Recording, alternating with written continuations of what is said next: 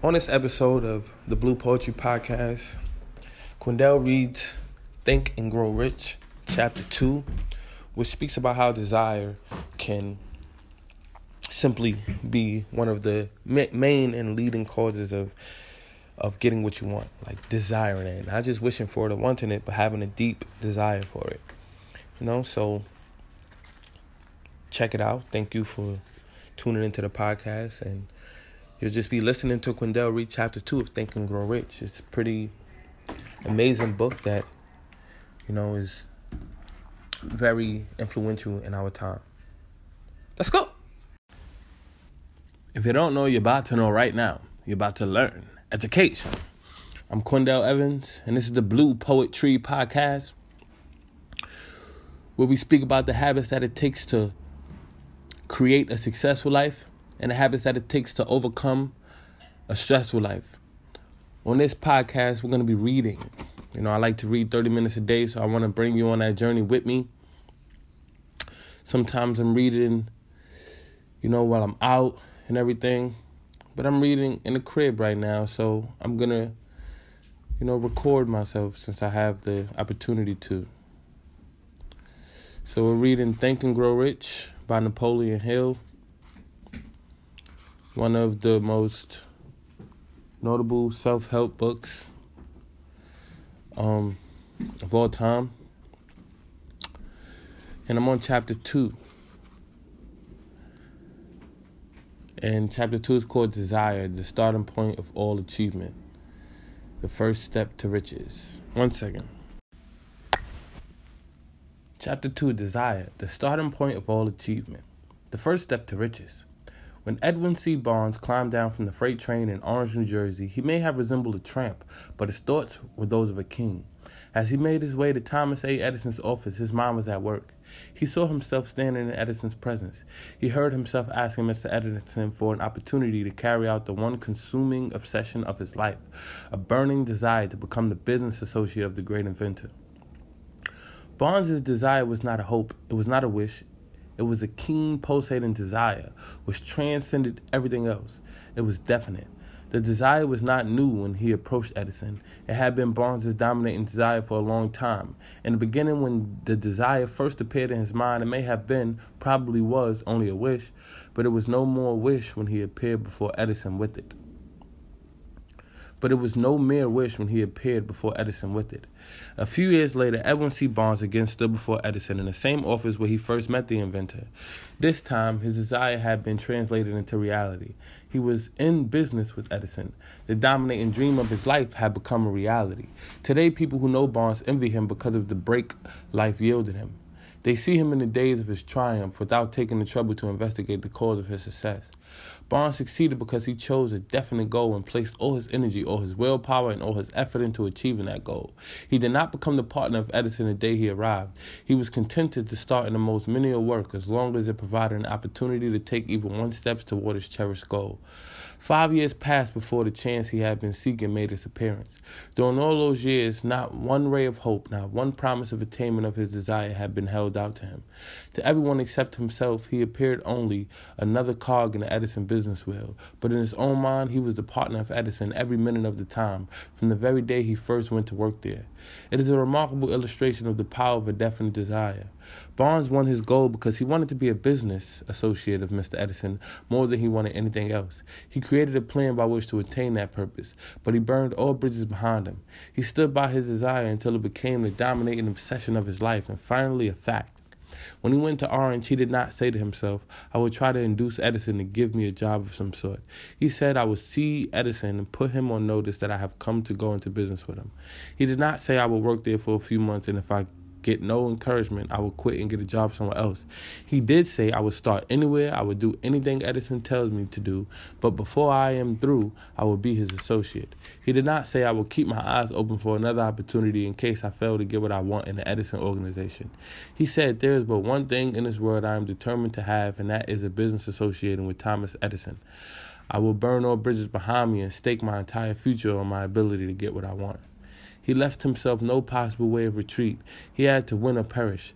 That is all there is to Barnes' story of success. A long while ago, a great warrior had to make a decision which ensured success on the battlefield.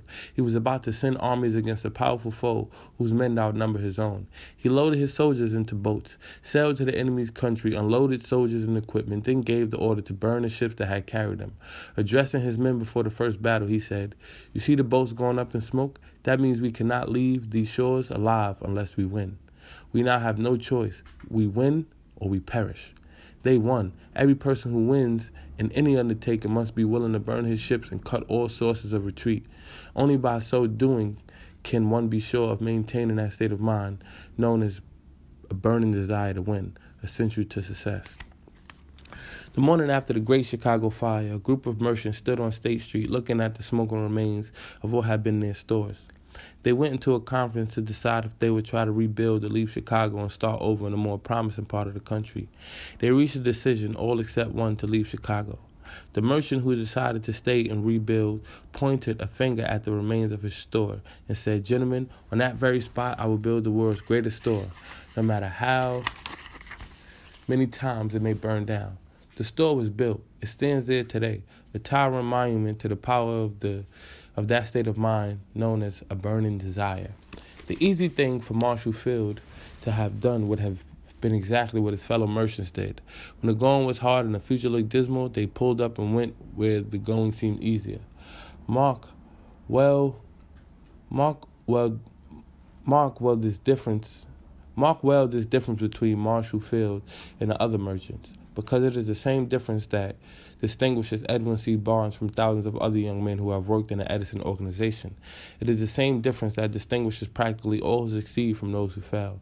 Every human being who understands the purpose of money wishes for it. Wishing will not bring riches, but desiring riches with a state of mind that becomes an obsession, then planning definite ways and means to acquire riches, and backing those plans with persistence, which does not recognize failure, will bring riches. The method by which desire for riches can be transmuted into into its financial equivalent consists of six definite practical steps. 1.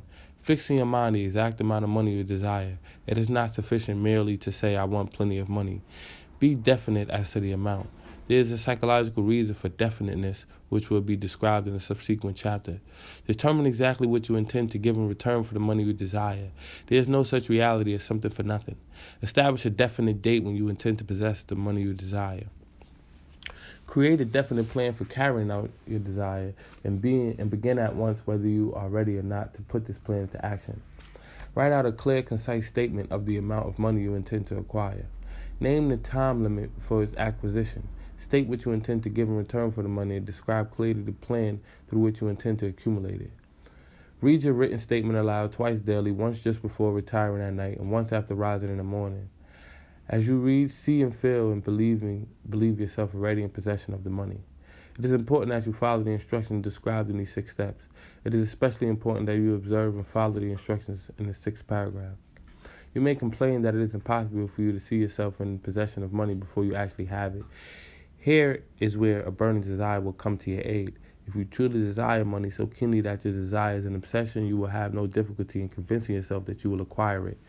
The object is to want money and to become so determined to have it that you convince yourself you will have it. Only those who become money conscious ever accumulate great riches. Money consciousness means that the mind has become so thoroughly saturated with the desire for money that one can see oneself already in possession of it.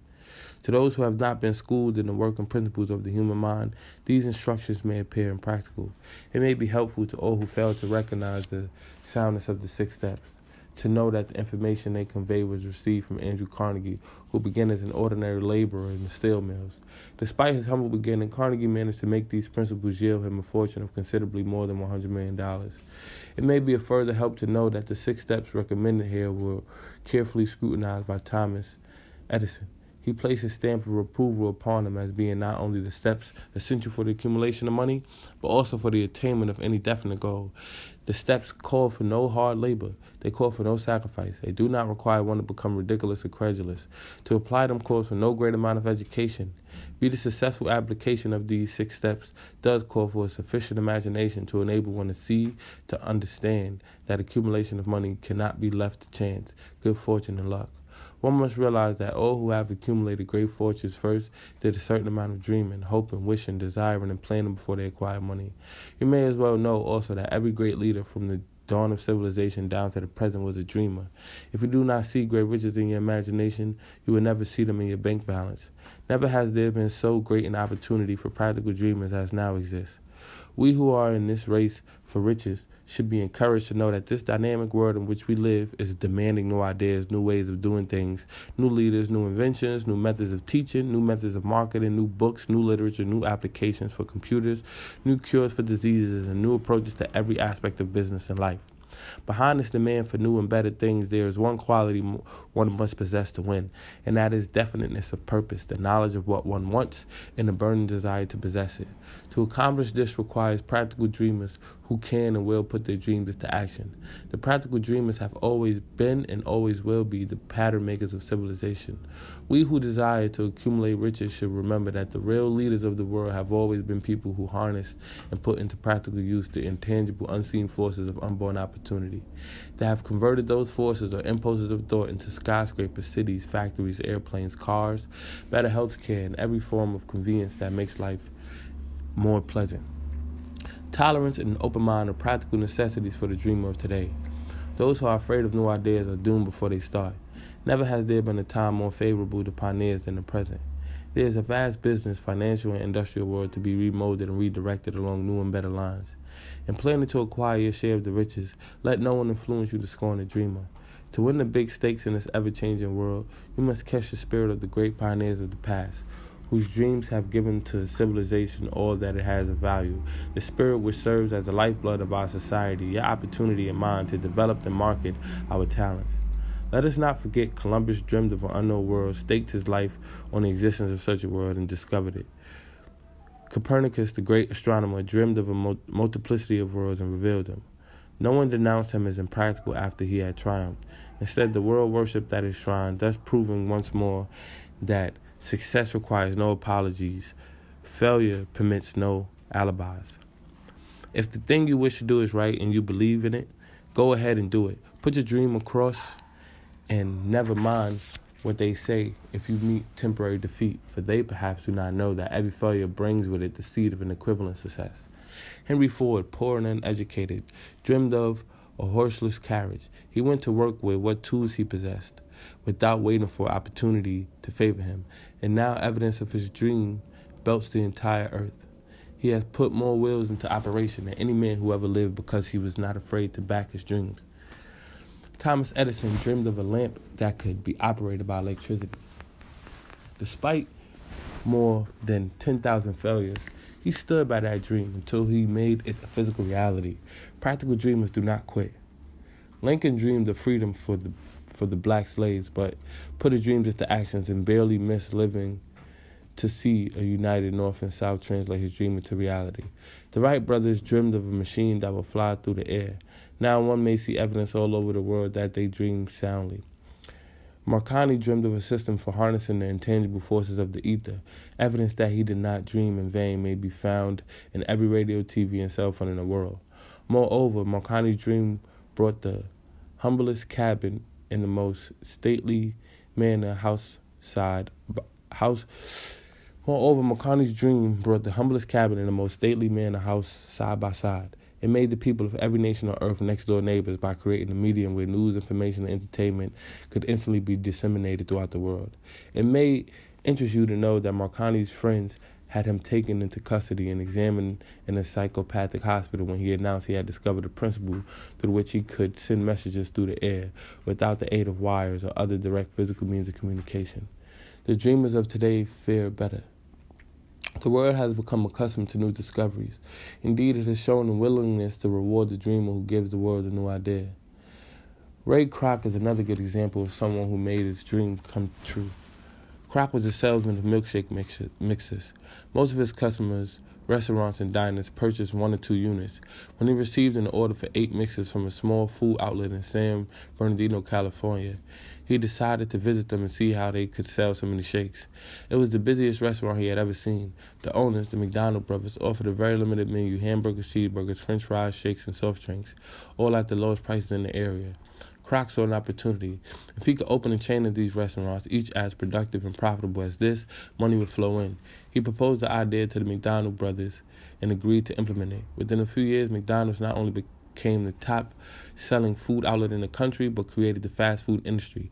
Kroc later bought out the McDonald brothers and explained the business and expanded the business into an international phenomenon, making him one of the richest men of his time.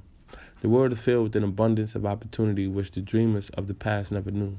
A burning desire to be and to do is the starting point from which the dreamer must take off.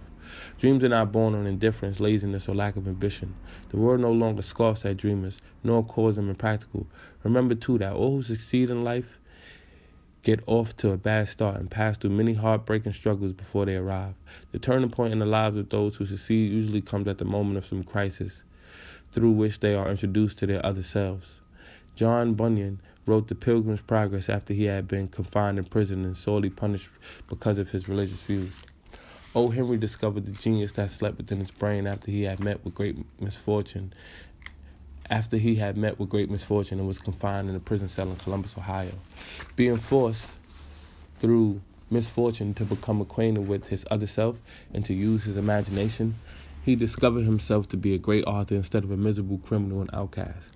Strange and varied are the ways of life, and the strangest still are the ways of infinite intelligence, through which people are sometimes forced to undergo all sorts of punishment before discovering their own brains and their own capacity to create useful ideas through imagination.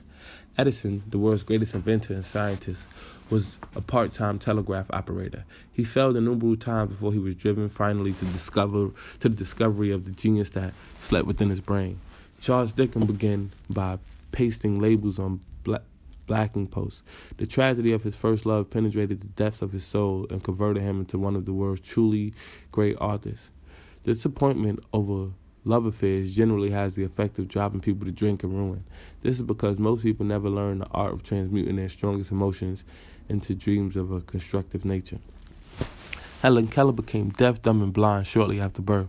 Despite her great misfortune, her name is written indelibly in the pages of the history of the great.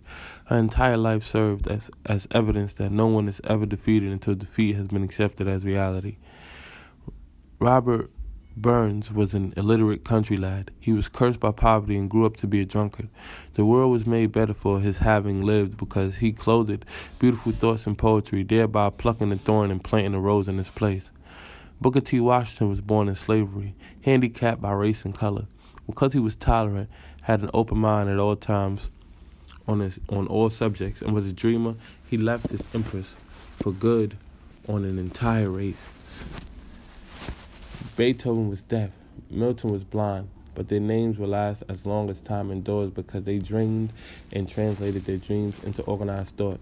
Arnold Schwarzenegger is another person who converted his desire into action and achievement. He first came into the public eye as Mr. Universe, a glorified weightlifter, but Schwarzenegger was not a typical muscle man. He was a man with dreams and goals. He achieved them by becoming a wealthy businessman, one of the highest paid movie stars, and eventually governor of California. Born and raised in Austria as a child, he began training as a weightlifter. At 18, he won the first bodybuilding contest and the first of five he won his first bodybuilding contest and the first of five consecutive Mr. Universe titles. He immigrated to the United States and continued winning similar contests. Although he had accomplished more than any other person in the art of bodybuilding, it was no longer a challenge. He sought other areas where he could use his talents. His training and physical development taught him that there was a need for knowledge about physical fitness. He had the knowledge and wanted to share it. He wrote an autobiography, Arnold, The Education of a Bodybuilder, which became a bestseller. He followed it with a book on bodybuilding for women, showing female readers how to use weight training to get in shape. This led to the creation of a mail order exercise business and a company to produce bodybuilding events. These businesses started him on the road to business success. His next goal was to become a movie star. Even before he had secured his first movie role, he set himself a goal to be as big in movies as he was in bodybuilding. After turning down minor roles, his persistence paid off when he was cast in cast as the lead in Conan the Barbarian. This led to a series of action films that made him one of the highest paid actors in Hollywood. Success in the movies did not make Schwarzenegger complacent. He set new goals for himself, this time in the world of business. He invested in real estate, created a restaurant chain, and became actively involved in other enterprises and became a multimillionaire. As his successes mounted, however, he added what became his dream goal to serve the community. He traveled around the country to promote health and fitness for the youth. He went into the inner cities and inspired the kids to eschew violence and crime, to say no to, to drugs, guns, and gangs, and yes to education. He has taken an active leadership role in several organizations dedicated to physical fitness and health. In 2003, Schwarzenegger threw his hat into the ring and was overwhelmingly elected as the new governor of California. You can learn much from this man. In setting goals, you are not limited to any area. Schwarzenegger could have limited his future to bodybuilding and became quite successful, but he dreamed of much more, set higher goals, and strove to reach them. He learned from his successes and adapted this knowledge in other aspects of life. Like Schwarzenegger, do not be discouraged by criticism. Critics belittled his acting ability in his first films, but he was not dissuaded and pursued his goal to become one of the highest paid actors in Hollywood. Before passing to the next chapter, kindle anew in your mind the fire of hope, faith, courage, and tolerance. If you have chose these states of mind and a working knowledge of the principles described, all else that you need will come to you when you are ready for it. Let Emerson state the thought in these new in these in these words. Every proverb, every book, every byword that belongs to thee for aid and comfort shall surely come home through open or winding passages. Every friend whom not thy fantastic every friend whom not thy fantastic fantastic will, but the great and tender soul in thee craveth, shall lock thee in this embrace. There is a difference between wishing for a thing and being ready to receive it. No one is ready for a thing until he believes he can acquire it. The state of mind must be belief not mere hope or wish. Open mindedness is essential for belief. Closed minds do not inspire faith, courage, or belief. Remember, no more effort is required to aim high in life, to demand abundance and prosperity than is required to accept misery and poverty. A great poet has correctly stated this universal truth through these lines I bargained with life for a penny, and life would pay no more. However, I begged at evening when I counted my scanty store. For life is just employer for life is just for life is a just employer. He gives you what you ask, but once you have set the wages, why you must bear the task. I worked for a menial's hire, only to learn dismayed that any wage I had asked of life, life would have willingly paid. Mary Kay Ash, the founder of Mary Kay Cosmetics, attributed her success to the development of self confidence and faith in herself and in all the people in her vast organization, which now consists of more than 250,000 independent beauty consultants worldwide. Her sales career began 25 years earlier when she joined Stanley Home Products. She often commented that she was not at all successful during her first year and was ready to give up. This changed when she attended her first Stanley sales seminar. She reported, There I saw this tall, svelte, pretty, successful woman crowned queen as a reward for being the best in the company contest. I determined to be that queen the following year, which seemed impossible. However, I decided to go up and talk to the president and tell him that I intended to be the queen next year. Mr. Beveridge didn't laugh at me, but looked me in the eye, held my hand, and said, Somehow I think you will. Those five words drove me, and the next year I was I was queen. Mary Kay preached and practiced that the first step in achieving success is to firmly believe that you are an excellent person who deserves success. In an article on personal excellence, she suggested some exercises to help create your image of excellence and begin to establish an atmosphere of success in your life. Here are some of her suggestions. Imagine yourself successful. Always picture yourself successful. Visualize the person you desire to become. Set aside time each day to be alone and undisturbed. Get comfortable and relax. Close your eyes and concentrate on your desires and goals. See yourself in this new environment capable and self confident. Reflect on your past successes. Every success, be it large or small, is proof that you are capable of achieving, more success. Celebrate each success. You can recall it when you begin to lose faith in yourself. Set def- definite goals.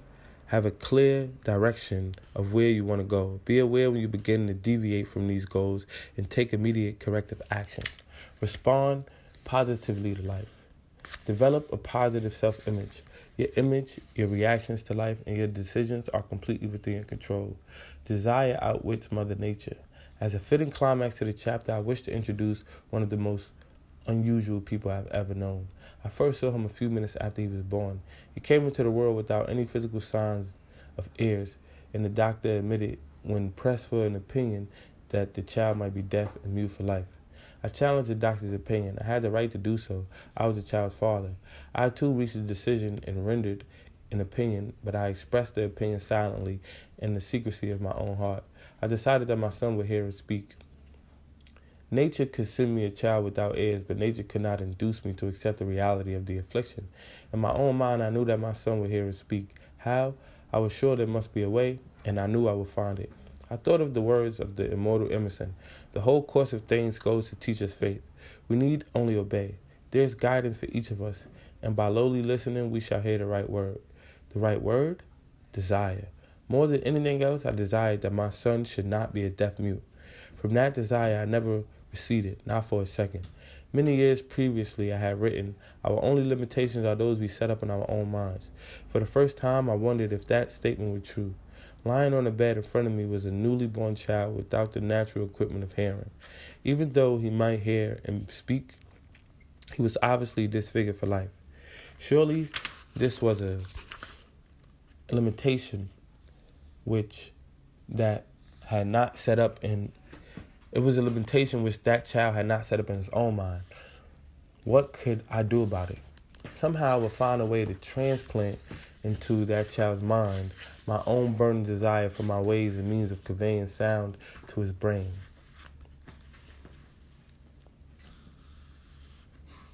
Without the aid of ears. As soon as the child was old enough to cooperate, I would fill his mind so completely with a burning desire to hear that nature would, by methods of her own, translate it into physical reality. All this thinking took place in my own mind, and I spoke of it to no one. Every day I renewed the pledge I had made to myself not to accept a deaf mute for a son. As he grew older and began to take notice of things around him, we observed that he had a slight degree of hearing. When he reached the age when children usually begin talking, he made no attempt to speak, but we could tell by his actions that he could hear certain sounds slightly. That was all I wanted to know. I was convinced that if he could hear even slightly, he might develop still greater hearing capacity. Then something happened which gave me hope. It came from an entirely unexpected source. We bought a record player. When the child heard the music for the first time, he went into ecstasies and promptly appropriated the machine. He soon showed a preference for certain records. Among them, It's a Long Way to Tipperary. On one occasion, he played that piece over and over for almost two hours, standing in front of the record player with his teeth clamped on the edge of the case. The significance of this self formed habit of his did not become clear to us until years later, for we had never heard of the principle of bone conduction of sound at the time. Shortly after he appropriated the record player, I discovered that he could hear me quite clearly when I spoke with my lips touching his mastoid bone behind the ear or at the base of the brain. These discoveries placed in my possession the necessary media by which I began to translate into reality my burning desire to help my son develop hearing and speech. By the time he was making stabs at by that, by that time, he was making stabs at speaking certain words. The outlook was far from encouraging, but desire backed by faith knows no such word is impossible. Having determined that he could hear the sound of my voice plainly, plainly, I began immediately to transfer his to his mind the desire to hear him speak. I soon discovered that the child enjoyed bedtime stories, so I went to work creating stories designed to develop in him self reliance, imagination, and a keen desire to hear and to be normal. There was one story in particular which I emphasized by giving it some new and dramatic coloring each time it was told. It was designed to plant in his mind the thought that his affliction was not a liability but an asset of great value. Despite the fact that all the philosophy I had examined clearly indicated that every adversity brings with it the seed of an equivalent advantage, I must confess that I had not the slightest idea how this affliction could ever become an asset. However, I continued my practice of wrapping that philosophy in bedtime stories, hoping that the time would come when he would find some plan by which his handicap could be made to serve some useful purpose. Reason told me plainly that there was no adequate compensation for the lack of ears and natural hearing equipment. Desire backed by faith pushed reason aside and inspired me to carry on. As I analyze the experience in retrospect, I can see now that my son's faith in me had much to do with the astounding results. He did not question anything I told him. I showed him the idea that he had a distinct advantage over his older brother and that this advantage will reflect itself in many ways. For example, the teachers in school would observe that he had no ears, and because of this, they would show him special attention and treat him with extraordinary kindness. They always did. His mother saw to that by visiting the teachers and arranging with them to give the child the extra attention necessary. I sold the idea too that when he became old enough to sell newspapers, his older brother had already become a newspaper merchant. He would have a big advantage over his brother as people would pay him extra money for his wares because they could see he was a bright, industrious boy despite the fact he had no ears. We noticed that gradually the child's hearing was improving. Moreover, he had not the slightest idea, the slightest tendency to be self conscious because of his affliction. He was about seven, he showed the first evidence that our method of serving his mind was bearing fruit. For several months, he begged for the privilege of selling newspapers, but his mother would not give her consent. She was afraid that his deafness made it unsafe for him to go on the street alone. Finally, he took matters into his own hands. One afternoon, when he was left at home with the servants, he climbed through the kitchen window, shinned to the ground, and set out on his own. He borrowed six cents in capital from the neighborhood shoemaker, invested it invested it in papers, sold out, reinvested, and kept repeating until late in the evening. After balancing his accounts and paying back the six cents he had borrowed from his banker, he had a net profit of 42 cents. When we got home that night, we found him in bed asleep with the money slightly clenched in his hand. His mother opened his hand, removed the coins, and cried. Of all things, crying over her son's first victory seemed so inappropriate. My reaction was the reverse. I laughed heartily, for I knew that my endeavor to plant in the child's mind an attitude of faith in himself had been successful. His mother saw in his first business venture, a little deaf boy who had gone out on the streets and risked his life to earn money. I saw a brave, ambitious, self reliant little businessman whose stock in himself had increased 100% because he had gone into business on his own initiative and had won. The transaction pleased me because I knew he had given evidence of a trait of resourcefulness that would go with him all through life. Later, events proved this to be true. When his older brother wanted something, he would lie down on the floor, kick his feet in the air, cry for it, and get it. When the little deaf boy wanted something, he would plan a way to earn the money, then buy it for himself. He still follows that plan. Truly, my own son has taught me that handicaps can be converted into stepping stones on which one may climb towards some worthy goal, unless they are accepted as obstacles and used as alibis. The little deaf boy went through the grades high school and college without being able to hear his teachers, except when they shouted loudly at close range. He did not go to a school for the deaf. We would not permit him to learn sign language. We would determine that he should live a normal life and associate with normal children, and we stood by that decision, although it cost us many heated debates with school officials. While he was in high school, he tried an electrical hearing aid, but it was of no value to him. We believe this was due to a condition that was disclosed when the child was six. Dr. J. Gordon Wilson of Chicago operated on one side of the boy's head and discovered that there was no sign of natural hearing equipment. During his last week in college, 18 years after operation, something happened which marked the most important turning point of his life. Through what seemed to be mere chance, he came into possession of another electrical hearing device, which was sent to him on trial. He was slow about testing it due to his disappointment with a similar device. Finally, he picked the instrument up and more or less carelessly placed it on his head, hooked up the battery, and lo, as if by a stroke of magic, his lifelong desire for normal hearing became a reality. For the first time in his life, he had practically as well as any person with normal hearing. God moves in mysterious ways, his wonders to perform. Overjoyed because of the changed world that had been brought to him through his hearing device, he rushed to the telephone, called his mother, and heard her voice perfectly. The next day, he plainly heard the voices of his professors in class for the first time in his life. He heard the radio, he heard the cinema. For the first time in his life, he could converse freely with other people without them having to speak loudly. Truly, he had to come into possession of a changed world. We had refused to accept nature's error, and by persistent desire, we had induced nature to correct that error through the only practical means available. Desire had commenced to pay dividends, but the victory was not yet complete. The boy still had to find a definite and practical way to convert his handicap into an equivalent asset. Hardly realizing this, the significance of what had been already been accomplished, but intoxicated with the joy of his newly discovered world of sound, he wrote a letter to the manufacturer of the hearing aid, enthusiastically describing his experience. Something in his letter, something perhaps which was not written on the lines, but between them, caused the company to invite him to New York. When he arrived, he was escorted through the factory.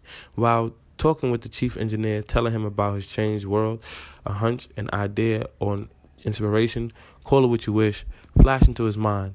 It was this impulse of thought which converted his affliction into an asset destined to pay dividends in both money and happiness to thousands for all to come.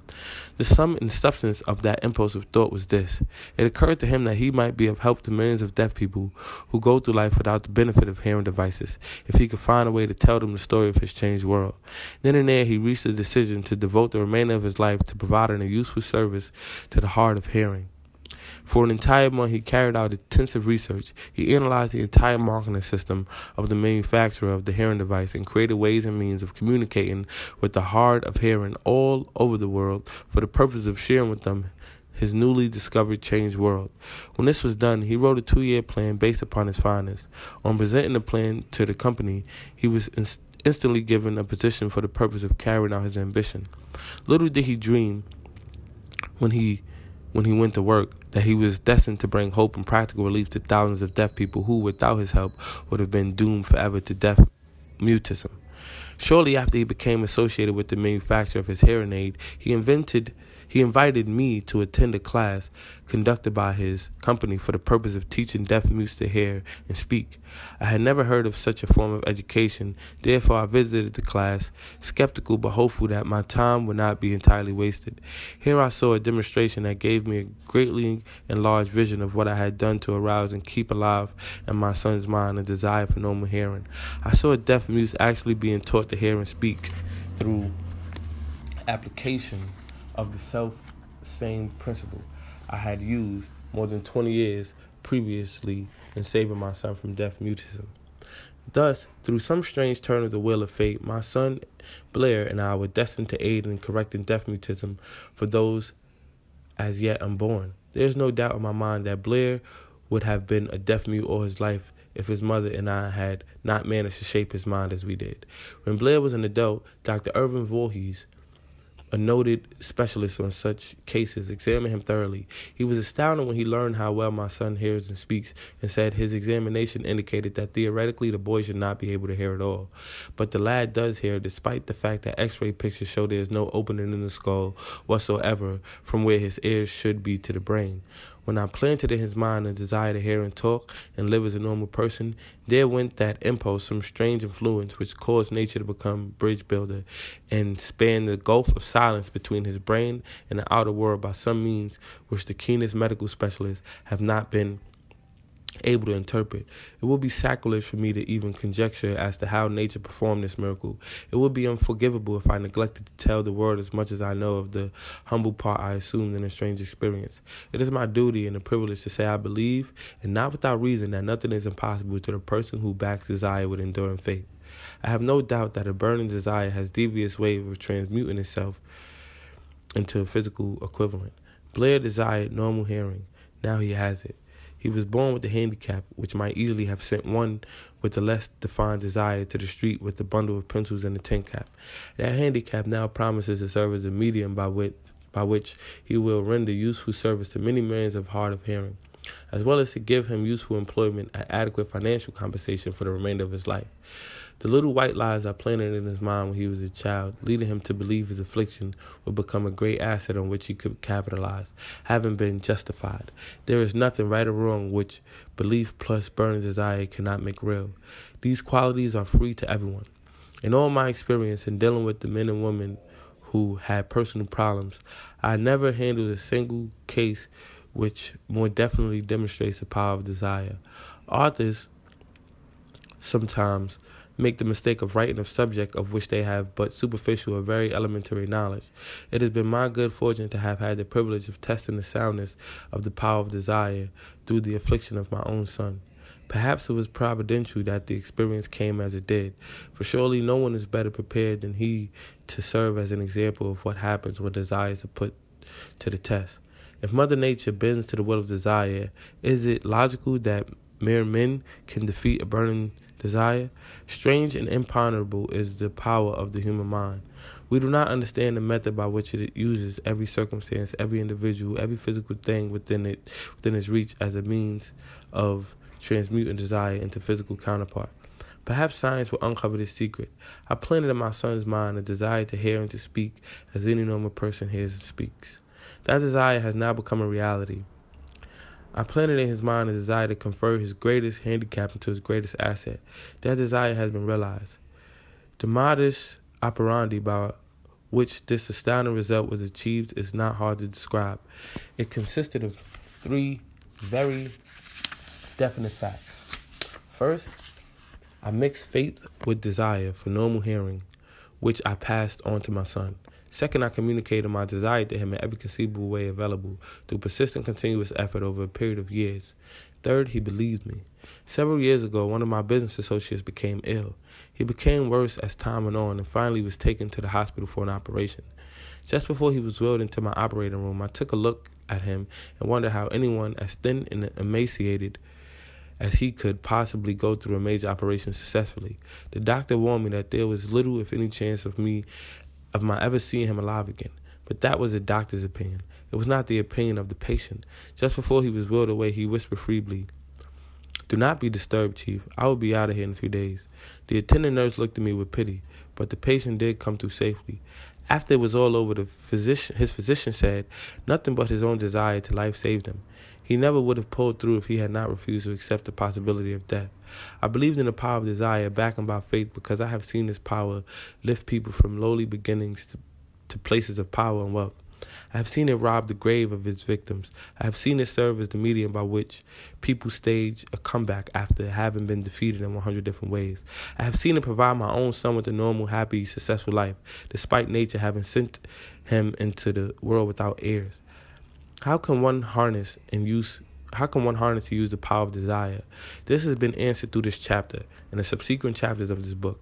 I wish to convey the thought that all achievement, no matter what its nature or purpose, must begin with an intense burning desire for something definite.